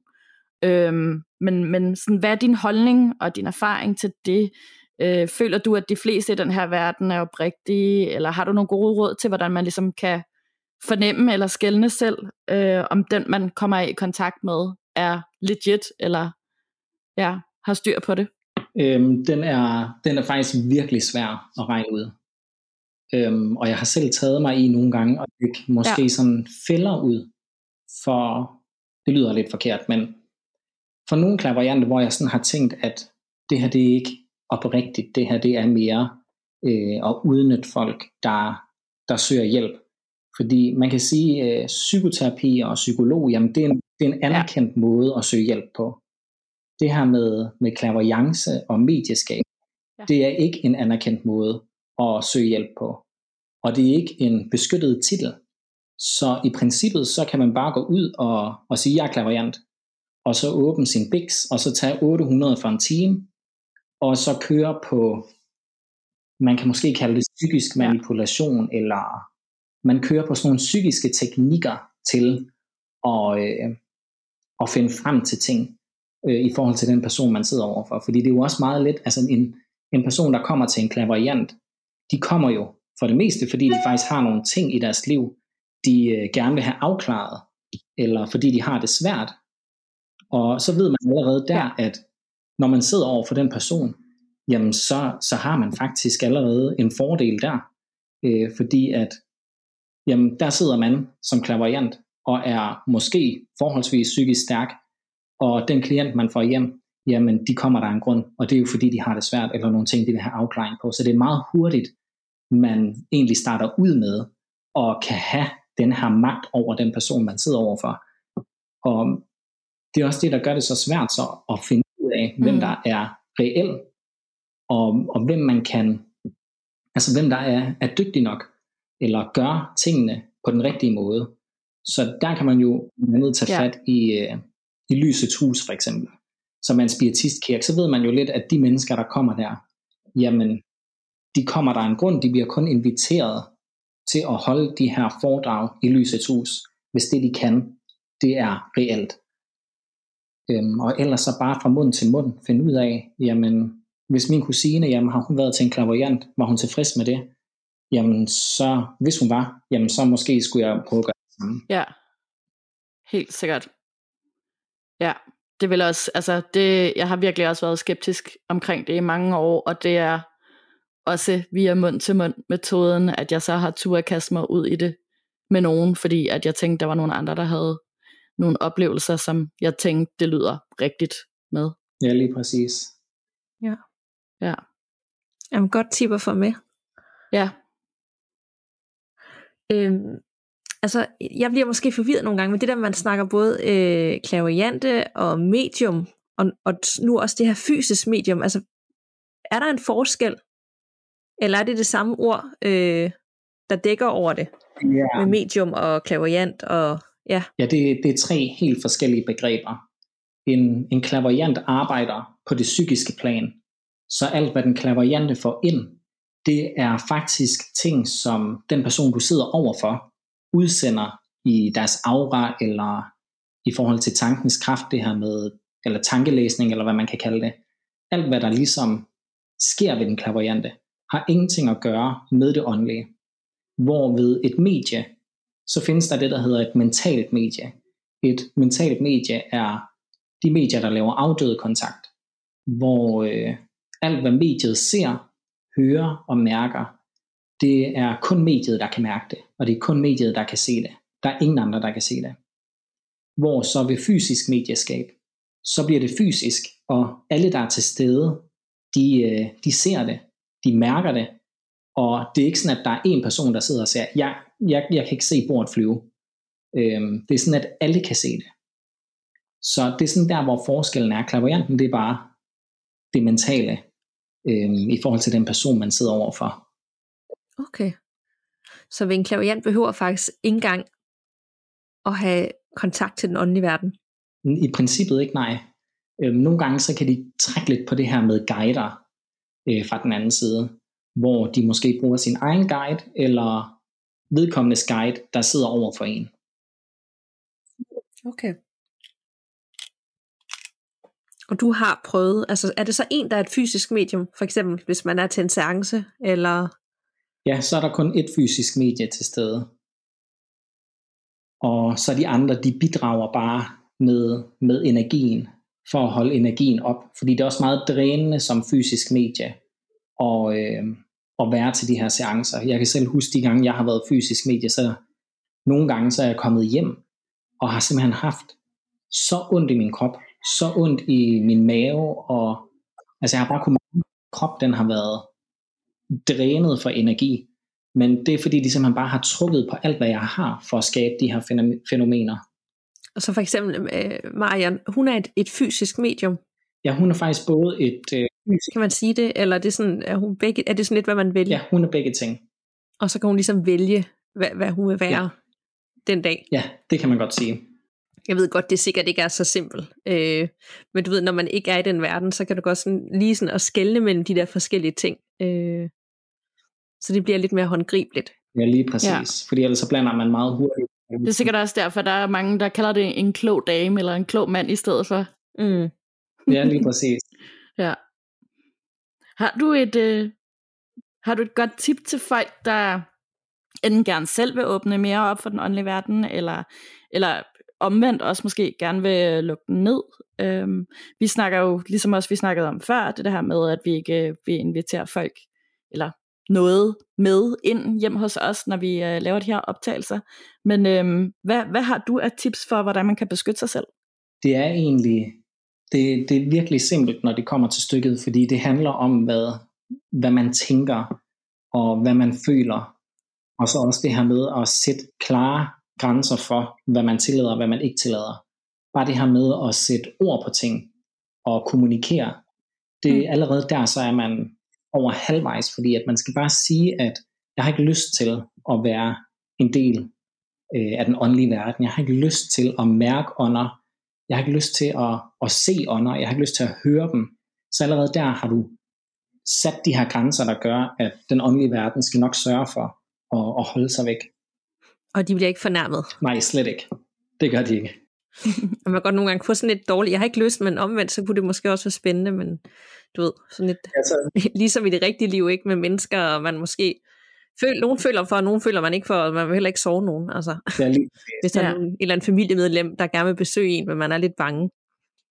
Ja, så man skal være sådan lidt i forhold til også det her med, at okay. øh, man ikke bare skal øh, sætte sig ind og se Paranormal Activity, eller begynde at se de nye serier på Netflix med Haunted og sådan nogle ting. Fordi så modsiger man lidt sig selv, fordi at jeg har ikke lyst til at have med det åndelige at gøre, jeg har ikke lyst til at se noget, jeg har ikke lyst til at, at høre noget, men jeg vil gerne se Paranormal Activity, jeg vil gerne se dokumentarer om hjemsøgte steder og sådan noget. Fordi, så, det er jo mig. Ja. Så bliver det sådan lidt, oh my. øh, lidt svært. Er det så fordi, at så bliver de lidt forvirret, og så har man alligevel interessen, man er lidt bange, altså så man sender lidt nogle forkerte signaler? Er det det, du mener? Ja, lige præcis. Jamen det er jo godt at vide, fordi jeg, jeg kan godt tænke, jeg kan da sagtens se en gyserfilm eller en gyserserie, og være sådan, synes det er lidt spændende, men samtidig lukke af for at selv skulle se noget, eller mærke noget, eller føle noget. Men det er ja. måske ikke så simpelt. Nej, det, man kan sige, det er sådan lidt enten eller. Enten så tager man hele pakken, eller så tager man ingenting. Men i og med, at vi har det her podcast, så kan det vel også være svært at sige, jeg synes det er spændende at snakke om, men jeg har egentlig ikke lyst til selv at mærke noget. Altså det, det kan man vel ikke så? Nej. Når vi, vi taler om det hver fjortende dag. Ja, det, det, det vil være lidt, uh, lidt svært. Man, man åbner på en eller anden måde en, en dør til den åndelige verden, hvor man egentlig byder dem velkommen på et ubevidst plan. Øhm, men igen, det, det er bare det her med, jamen, hvem, man, hvem, altså, hvem vil man invitere ind? Og det er jo selvfølgelig kun de gode ånder, ikke de dårlige ånder. Så der gør den her lille bøn, man beder inden man går i gang, den, den gør det hele, og så skal man nok sørge for ikke at få øh, kontakt med noget mm. dårligt. Og når du siger dårlige ånder og sådan noget, nu har vi været lidt inde på det der med ondskab og sådan noget, men er, er vi ude sådan noget i, at, at med dæmoner og sådan noget, eller er det, er det også et, et, et voldsomt ord at bruge om noget, som måske er mere simpelt? Ja, altså jeg tror lidt, dæmoner er, øh, er ånder eller mennesker, der aldrig nogensinde har fået muligheden for at blive et bedre menneske. Og så er de bare kommet ind i sådan en ond spiral af, af dårlige ting om og om igen. Og hver gang de så bliver genfødt, så kommer de ind i et liv igen, der, der er også dårligt igen. Og så bliver de genfødt igen, så kommer de ind i en dårlig spiral igen. Så hele tiden er der den her konflikt, hvor de aldrig får muligheden for at, at arbejde sig op til at blive en renere udgave eller en bedre ånd. Ja, så du tror ikke på dæmoner i den helt klassiske form, med det ikke engang er noget menneskeligt, og de er, de er sådan nærmest noget med Gud og øh, djævlen og sådan noget. Nej, det tror jeg ikke på. Det tror Nej. du ikke på. Men, men reinkarnation, nu er du selv inde på det der med genfødsel og blive født igen og igen. Hvad tænker du om det? Øhm, jeg, jeg tror rigtig meget på det her med, med reinkarnation. Og jeg tror lidt, livet er en skole. Så inden vi bliver født ned på jorden, så sammen med vores guider, så gennemgår vi vores uddannelsesplan, hvis man kan sige det sådan. I grove træk. Sådan noget med, at for eksempel om i to tusind seksogtyve, maj den sjette, der kommer der til at ske det og det og det. Øhm, og så får man gennemgået sin, sin plan for, hvad, hvordan dit liv bliver i grove træk. Så det kan sammenlignes lidt med, hvis du skulle med toget fra Aarhus til København. Og du ved, du skal fra Aarhus til København. Men på samme tid, så har du også din frie vilje til at stoppe undervejs. I Fredericia for eksempel, eller stop i Odense, og så gå en tur i Odense. Så det er ikke fordi, at vores destination fra A til B, den begrænser os i, at alt er skæbnebestemt. Vi bestemmer også lidt undervejs, hvad vi skal gøre i det her liv. Og når vi så ligesom har gennemlevet vores liv, så, øh, så dør vi. Og øh, så på et tidspunkt, så har vi vores frie vilje til at vælge, om vi har lyst til at blive genfødt igen. Og så gennemgår man sin uddannelsesplan igen. Jamen den her gang, så skal du øh, ned på jorden. Du, øh, du skal for eksempel være øh, for eksempel handicappet, eller du skal, dit liv skal være sådan og sådan og sådan. Øhm, og så på en måde, så takker man ja til det her uddannelsesprogram, man får. Og jeg kan nemlig også huske, jeg snakkede med Einar om det her, hvor, hvor Einar sagde, jamen altså nogle af de smukkeste sjæle, du ser hernede på jorden, det er de sjæle, som har, øh, har sagt ja til en skæbne, hvor, øh, jamen de for eksempel er vokset op med en alkoholisk mor, at de vidste, de skulle ned til et liv, hvor de for eksempel skulle være handicappede og sådan noget, fordi at det er først, når vi har gennemlevet alt, øh, hvor hele vores liv i alle aspekter er noget, vi har været igennem.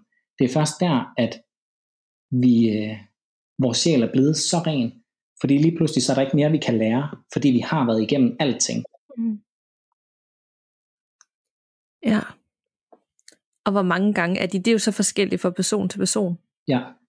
Før, før man har lært alt, at om det er ti gange, man skal herned, eller det er fem, eller er der sådan, ja. Det ved jeg godt, man ikke lige kan svare på, eller men det er hundrede. Hvordan afgør man, hvornår er man så færdig? Ja, og det, der tror jeg, at det er, der er nogle højere magter på en eller anden måde, der ligesom finder ud af, hvornår. Jeg tror også, det kommer rigtig meget an på, om man er villig til at lære af de fejl, man øh, bliver udsat for hernede. Og også den måde, man vælger mm. at, at takle de ting, der sker i ens liv. Fordi vi har jo alle sammen valgmuligheden om, at hvis øh, der sker noget forfærdeligt i vores liv, jamen, så kan vi vælge at gå hjem og græde os selv i søvn, og våge frem og tilbage i fosterstilling, eller vi kan vælge at sige, ved du hvad, jeg får det bedste ud af det her. Og den her situation, der sker i mit liv, skal ikke få lov til at knække mig.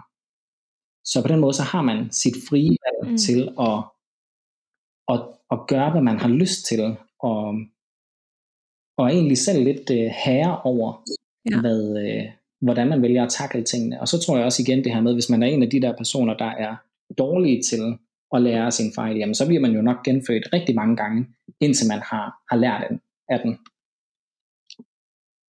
Mm. Ja, så der er nogle ydre omstændigheder, vi ikke har indvirkning på, men man kan selv bestemme, hvordan man håndterer de her ting, der sker. Ja, lige præcis. Det, det er meget spændende. Jeg bliver sådan lidt, hvordan vælger man, at det er lige der, at man skal ende? Fordi kan man se hele livet udforme sig for sig, inden man vælger? Eller altså, er det sådan lidt, om så øh, tager jeg chancen? Øh, man får det i grove træk vist af sin guide, og øh, så takker man egentlig ja til det. Så man ved egentlig, hvad det er, man bliver udsat for, når man kommer hernede. Øhm, og jeg tror også, det måske er lettere at sige ja til, fordi at når man ved, at det rigtige sted egentlig er himlen, så er det lille liv, man skal ned og leve på jorden, det er kun en brøkdel af, øh, af hele denne her universelle tid. Så jeg tror nogle gange, at man som ånd, når man skal genfødes, så siger man ja til noget, hvor når man først er i det, så tænker man, altså sådan, shit, altså hvad, hvad er det, jeg har sagt ja til? Lidt ligesom når man to måneder før bliver inviteret til en fest, når man kommer til dagen, så tænker man, det har jeg egentlig ikke lyst til. Hvordan kan jeg finde på en undskyldning for ikke at skal tage det, til den her fest? Ja. Ja. Men det er meget, meget, meget spændende. Og nogle gange var det lidt svært at forholde sig til, ikke det der med, for man føler, at livet er så langt. Ja. Men på det plan, når man... hvis man er ånd og, og ser på det, at det er så bare en brøkdel ja, af, af det, der sker ellers. Så det bare... altså det bliver så universelt på en eller anden måde, at jeg slet ikke kan forholde mig til det. Ja, så er det et splitsekund, man er hernede. Og, og kan man så bare sige nej, jeg har ikke lyst, og så bare blive det op, eller skal man ligesom, man skal lære ned? Man kan godt sige nej. Så det er ikke fordi, at de tvinger en og siger, jo, du skal genfødes på jorden som den og den person, fordi du har de her ting, du skal lære. Øhm, det er slet ikke sådan, det fungerer. Det er helt op til en selv. Og det kan sagtens være, at der så måske går mm. fem hundrede år, du er oppe i himlen, eller hvad man skal kalde det, hvor du så tænker efter de fem hundrede år, når du har levet dit bedste liv deroppe, og sådan, okay, nu kunne jeg måske godt lige bruge øhm, lidt modstand, fordi nogle gange så tror jeg faktisk, at livet i himlen er alt for perfekt, sådan så lige pludselig så værdsætter du faktisk ikke de gode dage, fordi at jeg er lidt af den overbevisning, at man er nødt til at opleve modgang i livet. Fordi når man oplever modgangen, så lige pludselig bliver man mere bevidst omkring, at de gode tider, man faktisk havde, at hvor meget man egentlig ville gøre for at være tilbage der. Men da man var i det, så tog man de her gode dage for givet. Så nogle gange, så tror jeg, at man virkelig bare har brug for at mærke livet på, på sit hårdeste.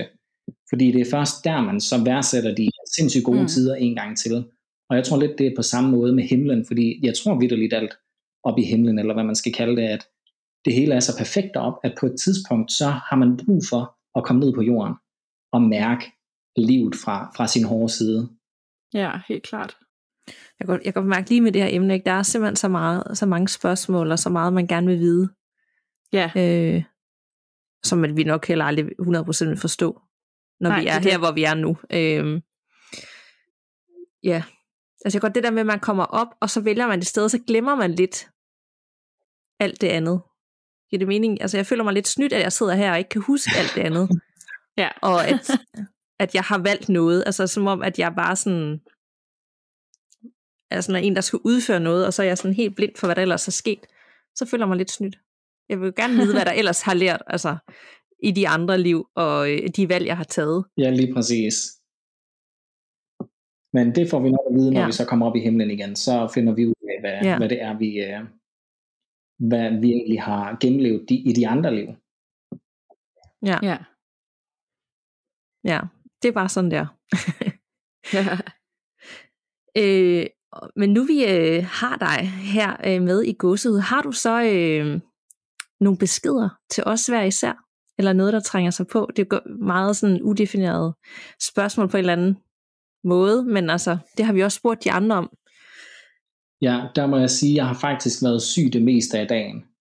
Øhm, og øhm, så er det åndelige arbejde og det spirituelle arbejde, det bliver bare så meget sværere at, øh, at gøre. Men jeg er så meget frisk på, at hvis du har lyst til det, at vi i en episode kunne lave en, en episode, hvor vi laver en afdød kontakt på en femogfyrre minutter til en time eller et eller andet i den mm. stil, sådan så, ja. sådan så I kunne se og mærke, hvad, øh, jamen, hvad det vil sige øh, at, at afholde en afdød kontakt fra, fra start til slut. Ja, det Meget synes jeg lyder som en rigtig god idé. Det er også en rigtig god idé, for lige nu der er det sådan et spørgsmål, du ved, sådan lige til sidst, og det er jo heller ikke lige noget, man kan gøre på et par minutter, kan jeg forestille dig, med al respekt for det fag, for det kræver jo virkelig meget at tune ind og dagen før og sådan noget, ikke? Så det synes jeg giver rigtig god mening. Ja, og jeg vil sige, når jeg først går i gang med at snakke, så, øh, jamen, så er det ikke bare en sætning, jeg kan sige, så, så kommer der meget mere, øhm, og det skal jo helst afsluttes og startes på en måde, hvor man ikke har nogle løse ender. Fordi der er igen det her også en tendens til det klaverjante miljø, at øh, jamen, send mig hundrede kroner, og så et spørgsmål, så får du en linje svar på, på, på dit spørgsmål. Og så kan jeg helst ikke, yes. øh, det, det hader jeg sindssygt meget. Mm, ja, det forstår jeg godt. Det, skal det har jeg prøvet at føle mig også rigtig ja, slut. Ja, præcis. Og det, det bliver ja. det meget hurtigt, hvis det sådan er en lille fiksbesked, der skal, der skal ja. komme. Nej, det har jeg så meget respekt for. Det synes jeg er en rigtig god idé. Helt klart. Det gør vi. Men øhm, skal vi øh, ligesom for at runde den her episode af, se på nogle af de her lytterspørgsmål? Ja, dem har jeg her. Lige finde dem frem. Øhm, og jeg har faktisk en del. Jeg vælger lige nogen ud. Øh, for eksempel, øh, den her den synes jeg var rigtig god. Om øh, du, Frederik, har nogle gode råd øh, til os forældre til små børn med evner, og som også er bange for ånderne. Hvad gør man som forældre? Hvordan håndterer man det? Øhm, det værste, man kan gøre, det er som forældre, hvis man er bange for ånder, og så bekræfte sit barn i, at der er en, en grund til at være bange. Det er lidt ligesom det her med, min mor, hun har for eksempel gjort, at jeg er sindssygt bange for edderkopper. Fordi som barn, når vi så en edderkop, jamen så var min mor den første til at skrige, og hvad gør jeg så? Jamen så skriger jeg jo også. Så det er det her med, at som forældre, det er så vigtigt, at man ikke lader sin angst eller sin frygt farve øh, sit barn, sådan så barnet ender med at, øh, at blive bange for ånder. Fordi så bliver det altså et rigtig, rigtig langt liv. Så på en måde, så skal forældrene bekræfte børnene i, hvad de, hvad de ser, og så ligesom bare sige, jamen, nå, jamen, hvad, vil, hvad vil vedkommende, og jamen det er nok bare mormor, der kommer på besøg, eller et eller andet i den stil. Mm. Fordi man må for alt i verden ikke bekræfte øh, barnet i, at der er noget at være bange for. Men igen, der er også det her, der vil altid være børn, der er ekstra sensitive, så barnet vil også være ja. meget sensitiv i andre aspekter, måske også i, i skolen, eller i børnehaven og sådan noget. Øhm, så de børn vil altid have sådan lidt finere fornemmelser for også hvad andre børn de føler i børnehaven. Øhm, hvis moren er ked af det, jamen så prøver øh, moren måske at gemme det, men barnet vil altid finde ud af, at moren rent, altså er ked af det.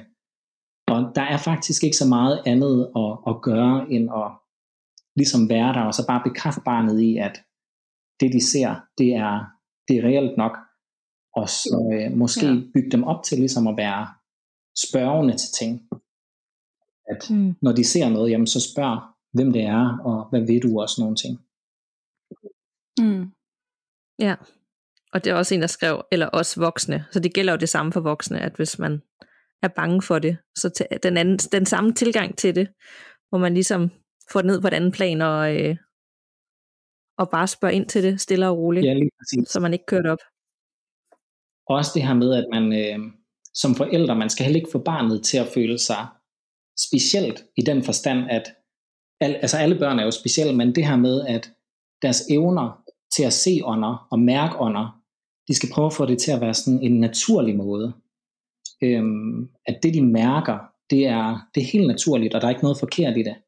Fordi jeg har også haft forældre, der måske har haft lidt den der følelse af, at de så lige pludselig har puttet deres børn op på sådan et pedestal til at, ej, mit barn kan det og det og det og det, øh, og er helt igennem mm. fantastisk.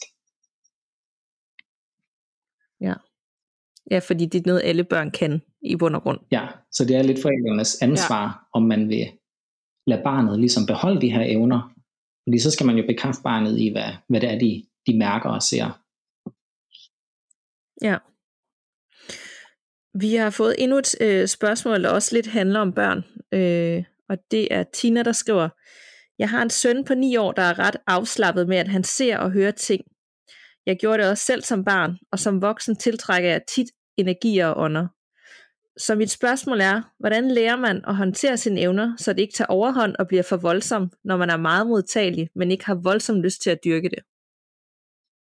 Ja, altså der kan man lave nogle øh, visualiseringsøvelser øh, med barnet, hvor øh, hvis barnet for eksempel, det, det nytter ikke noget, hvis et barn går og er sådan, hvis man går på gaden, ej, der er en ånd der, eller er hjemme ved nogle venner, am, hjemme, ved, hjemme ved Rasmus, jamen der går der en ånd rundt op på gangen og sådan noget. Så kan man lave sådan nogle, nogle meditationsøvelser-agtige, hvor øh, man så visualiserer det her med, med et hvidt lys, der er rundt om en, og så øh, sige, jamen jeg er i lyset, og så det er ikke, barnet skal ikke nødvendigvis sige det her, det kan sagtens bare være moren, der, der visualiserer det her, og så får ham lukket ned, og så siger, jamen han skal være lukket ned, og han skal ikke opleve øh, alt for mange af de her ting, han skal have lov til at være et barn, han skal, skal ikke gå fireogtyve syv og, og mærke det åndelige. Ja, det giver god mening. Skal vi lige tage et sidste spørgsmål også? Det var rigtig godt nemlig også. Øhm, er der mulighed for at kontakte en afdød slægtning og stille spørgsmål til den afdøde, uden risiko for at få fat i noget andet, ikke menneskeligt, der så bliver hængende? Øh, både ja og nej, fordi det måske vedkommende vil blive, blive, blive skuffet, hvis de kom til mig og vil have nogle bestemte ting at vide fra en bestemt person, fordi når vi dør, så har vi stadig vores frie vilje til at gøre præcis, hvad vi har lyst til. Og øh, altså for eksempel med, med min morfar, der er død, han har på et tidspunkt sagt, jamen han har ikke lyst til at komme herned og, og hilse på, og komme ned og øh, være med til de her seancer, fordi et knips i fingeren, jamen så er vi sammen med ham oppe i himlen, så hvorfor, hvorfor skal han bruge tid på at komme herned? Og der kan man jo så sige, at hvis ånden, hun gerne vil have fat i, har samme mentalitet, så, øh, så får man ikke noget ud af det. Så vil, vil den ånd jo blive væk, og så vil hun blive skuffet, når hun så kommer til mig, fordi hun måske regner med nogle bestemte svar, eller nogle bestemte informationer. Ja. Og så kan man ikke risikere at, at få et eller andet med sig, som er noget helt andet, der så bliver hængende. Nej, slet ikke. Jeg vil sige, at alle medier, de ved, hvor, hvordan man skal arbejde, og hvordan man skal beskytte sig selv. Så ja. Der vil ikke være nogen risiko forbundet med, med det selvfølgelig, hvis man begynder at lege ånden i glasset, og begynder at, at lave de der tegn på gulvet med, med satan og sådan noget, jamen så, så begynder man nok at tiltrække nogle ting, man ikke har lyst til. Men vi skal ikke være ud, ja. Hvor man gør noget aktivt, begynder at lave de her ting, før man tiltrækker øh, ting, man ikke har lyst til at, at have i sit liv. Ja, så det vil du ikke anbefale, alle de der overnaturlige spil? Øhm, faktisk, åndelig glad, så kan man godt lave, hvis man har, hvis man ved, hvordan det skal spilles. Øhm, ja. Så hvis man ved, hvordan det skal spilles, jamen, så kan man sagtens gøre det, uden at, at der er nogen risiko forbundet med det. Okay. Ja. Men man skal virkelig også sætte sig ind i det, så have styr på, hvad man gør, øh, så man ikke gør noget forkert. Ja, lige præcis. Man skal ikke bare sætte sig ned, og så lægge et glas, hænderne på glasset, og Nej. Så sige, er der nogen til stede, så, så er det dømt til at gå galt. Ja, helt sikkert. Ja. Øh, jeg har faktisk også lige et sidste spørgsmål, det var lige noget, jeg kom i, i tanke om, men det er fordi, vi har snakket rigtig meget, i næsten alle afsnit, om søvnparalyse. Ja. Og, øh, og, og hver eneste gang, så øh, snakker Nanna og jeg om, Øh, det der med, om det der er jo en naturlig forklaring på, men omvendt så øh, dem der har oplevelsen, der er alligevel noget, der ikke sådan helt hænger sammen, og er det sket det her, eller var det bare min hjerne, der spillede mig et pust? Hvad er din holdning til søvnparalyse? Er der nogle gange tale om et møde med det åndelige, eller er det bare en, en videnskabelig forklaring bag? Der må jeg faktisk øh, melde pas. Jeg oplever det selv rigtig meget, især ja. Hvis jeg tager en, en lur øh, til middag. Nogle gange så kan jeg være bange for at tage en middagslur, fordi jeg ved, så er risikoen for, at det sker, den er mega stor. Øhm, fordi der oplever jeg også selv, at man er helt lam, og det eneste, man kan bevæge, det er ens øjne. Og så hører man stemmer, man ser skygger, man føler, der er nogen oven på ens bryst og alle de her ting. Men jeg, jeg har faktisk svært ved at... Jeg, jeg har ikke noget bud på, hvad, hvad det skulle være. Nej. Det finder vi nok heller ikke ud af, før at... Øh... vi er deroppe igen, måske. Ja. Nej, det gør vi nok ikke. Nej, det, det, det er bare en, vi får rigtig, rigtig, rigtig tit op. Og det, der er jo nok en videnskabelig forklaring bag, men omvendt er der også bare mange, der har nogle af de samme mærkelige oplevelser, ikke? Så man alligevel bliver sådan et, er der et eller andet ja. Ved det? Men det kan sagtens være, at der både er søvnparalyse, hvor der er sådan et spirituelt aspekt, og så er der søvnparalyse, som måske har et videnskabeligt aspekt. Øhm, så mm. det er måske også svært at finde ud af, hvad der er hvad. Lidt ligesom med clairvoyance, mm. hvem er reel, hvem, hvem kan noget, hvem kan ikke noget, hvem leger på teknikker, hvem, hvem har evnerne og alt det der. Så tror jeg også måske med søvnparalyse, at der er to forskellige måder at, mm. at være i det. Ja, det giver god mening. Ja, det gør det. Hvis vores lytter nu gerne vil lære dig endnu bedre at kende, eller følge på din rejse, hvor, hvor kan de det, og laver du stadigvæk de her klarsynsaftener, foredrag og sessioner? Ja, altså folk er velkomne til at følge mig inde på Instagram, der hedder jeg Pilot Frederik. Jeg lever virkelig livet som pilot, så der, jeg, har, det er sejt. Jeg har kaldt øh, min Instagram-profil det. Øh, der er ikke rigtig ja. Noget med det åndelige inde på, øh, på øh, hvad hedder det, min Instagram. Men hvis folk skulle have lyst til at, at ligesom få en session, jamen så, så er de velkommen til at skrive derinde, og så kan vi finde ud af noget. Og klarsynsdemonstrationer, der, jeg har et foredrag i Lysets Hus i november, men det er lidt mere sådan det der måden at, at arbejde med det spirituelle, og hvordan kan man skabe det liv, man ønsker og sådan noget. Men også lidt af det åndelige aspekt. Men når jeg sådan er færdiguddannet her til, til december cirka, så vil jeg begynde at, at holde klarsynsdemonstrationer igen. Fedt. Mega fedt. Også i København, eller er det primært Aarhus? Det bliver både Odense, København og, og Aarhus. Det lyder rigtig fedt. Det skal vi med til, ja. Nanna. Det skal vi helt sikkert, ja. Det var mega fedt. Du må ja. Endelig skrive, når du, når du har nogle datoer for det her, og så vi lige kan, kan melde os ja, på. Ja, det skal jeg gøre. Fedt. Mega fedt.